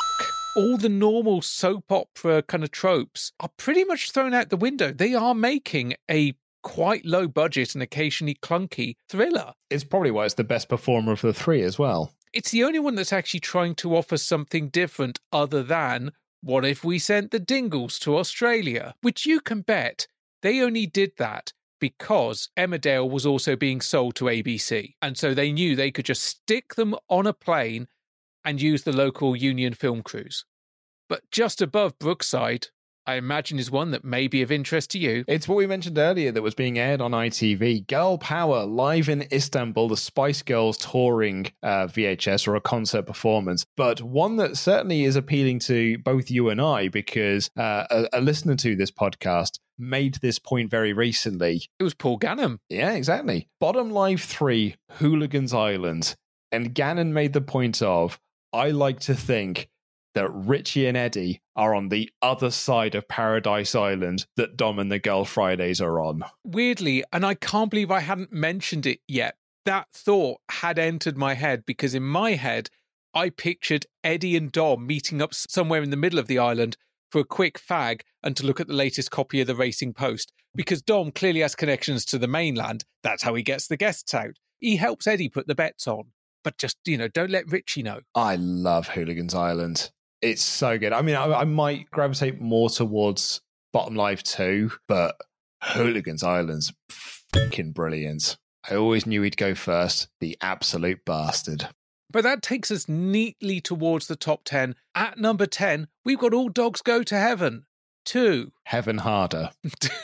number nine, Men Behaving Badly Premium Edition. You can picture that box as well, can't you? I bet you it looks like a beer can. Premium lager. Mm-hmm. Number eight, some toyetic piece of shit. Yeah, Batman and Robin is here at number eight. A film that, I mean, again, I talked about this when I was talking about toyetic earlier. I mentioned this in that video project I'm doing. The Kenner people were in the creative meetings for Batman and Robin because they needed to make sure that the movie was going to look like the toys they were making.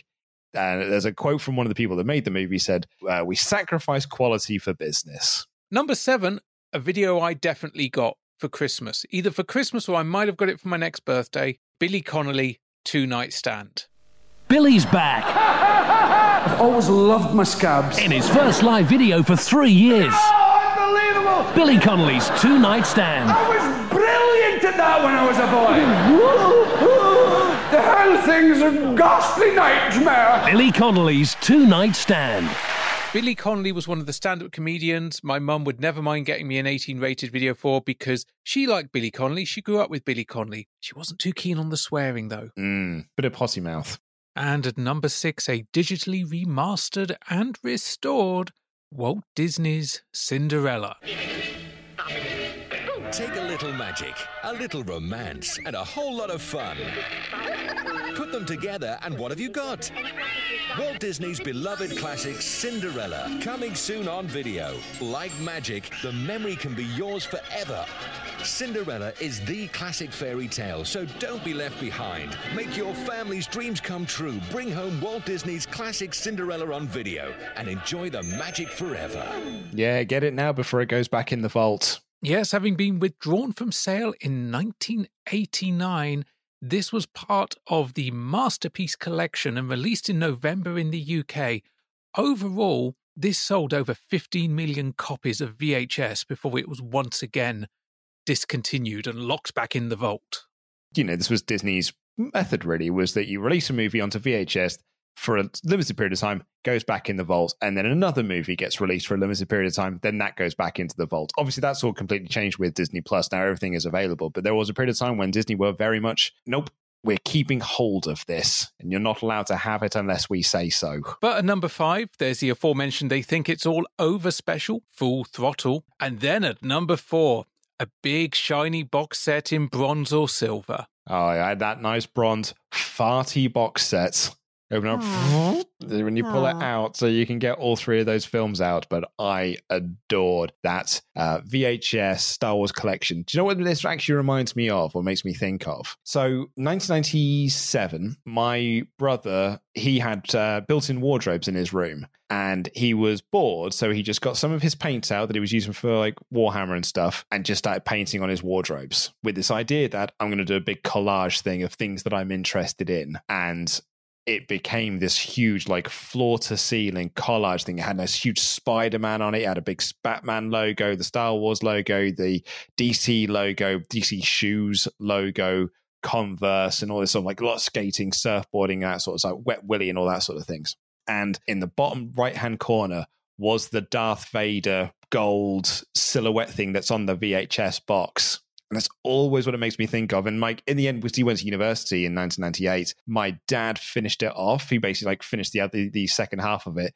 And in the bottom left hand corner was Lara Croft from the cover of Tomb Raider 2. That was down in the bottom left hand corner.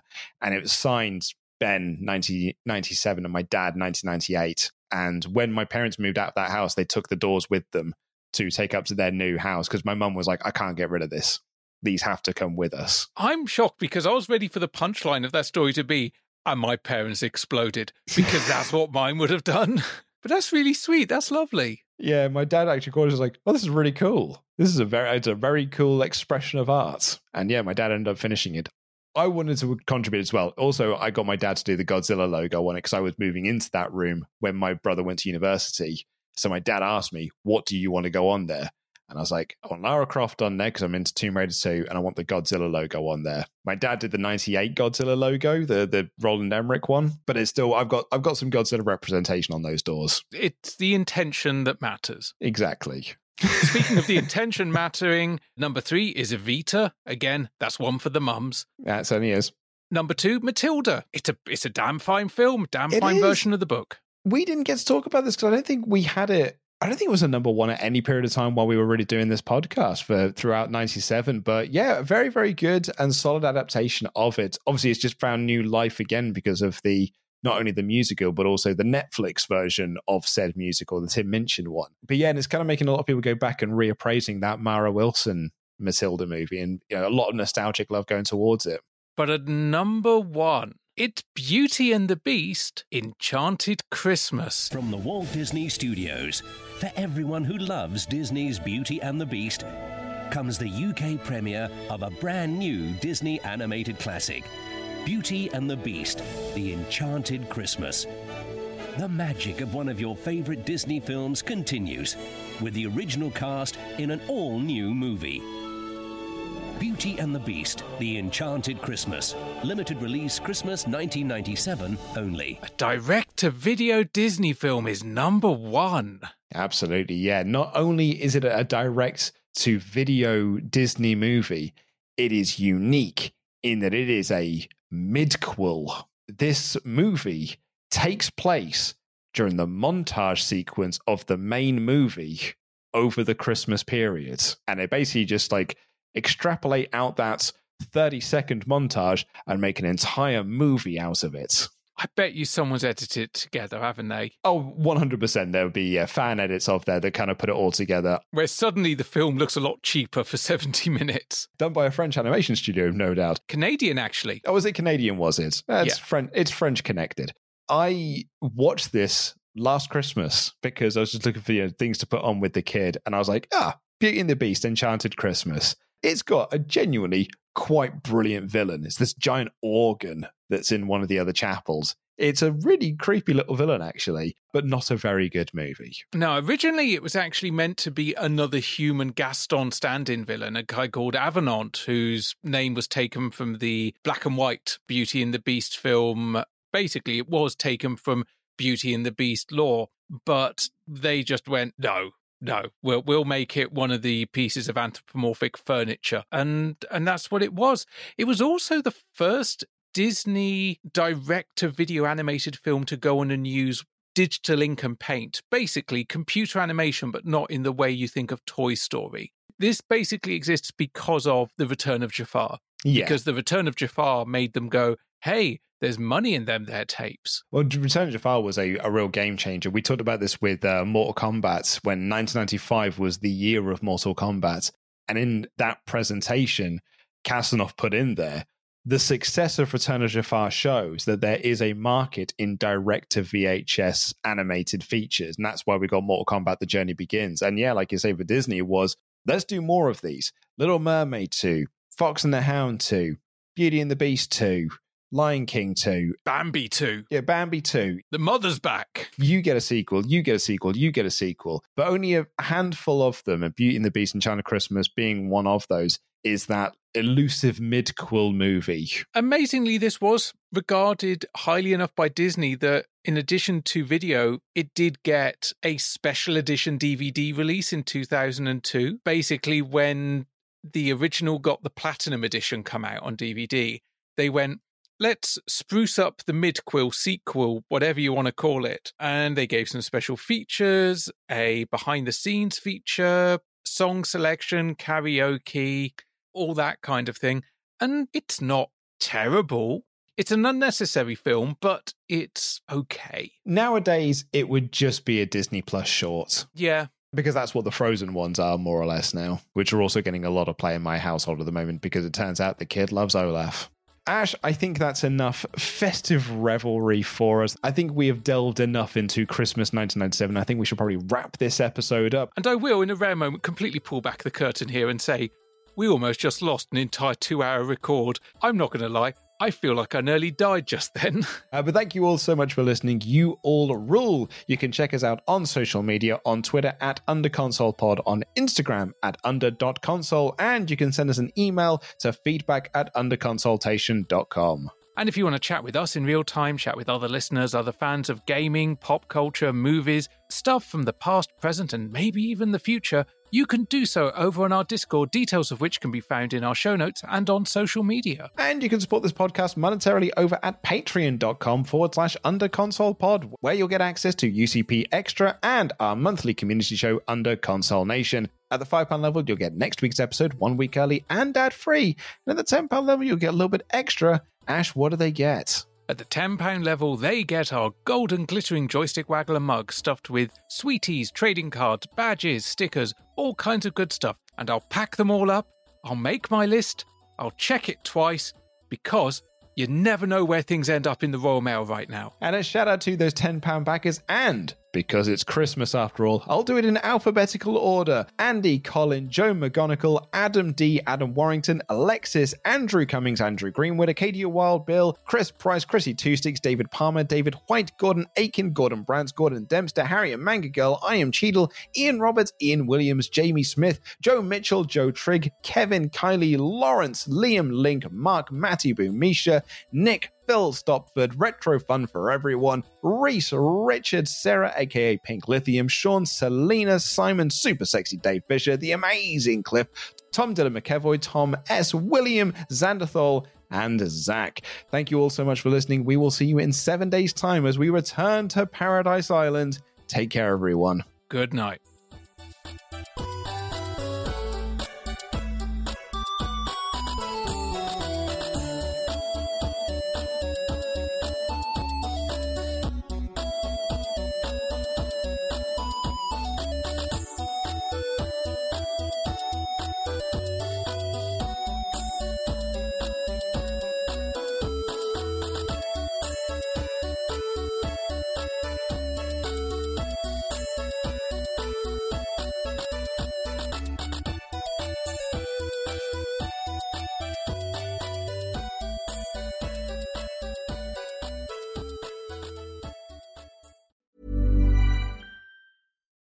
Hi, I'm Daniel, founder of Pretty Litter. Cats and cat owners deserve better than any old fashioned litter. That's why I teamed up with scientists and veterinarians to create Pretty Litter. Its innovative crystal formula has superior odor control and weighs up to 80% less than clay litter. Pretty Litter even monitors health by changing colors to help detect early signs of potential illness. It's the world's smartest kitty litter. Go to prettylitter.com and use code ACAST for 20% off your first order and a free cat toy. Terms and conditions apply. See site for details. Planning for your next trip? Elevate your travel style with Quince. Quince has all the jet setting essentials you'll want for your next getaway, like European linen, premium luggage options, buttery soft Italian leather bags, and so much more.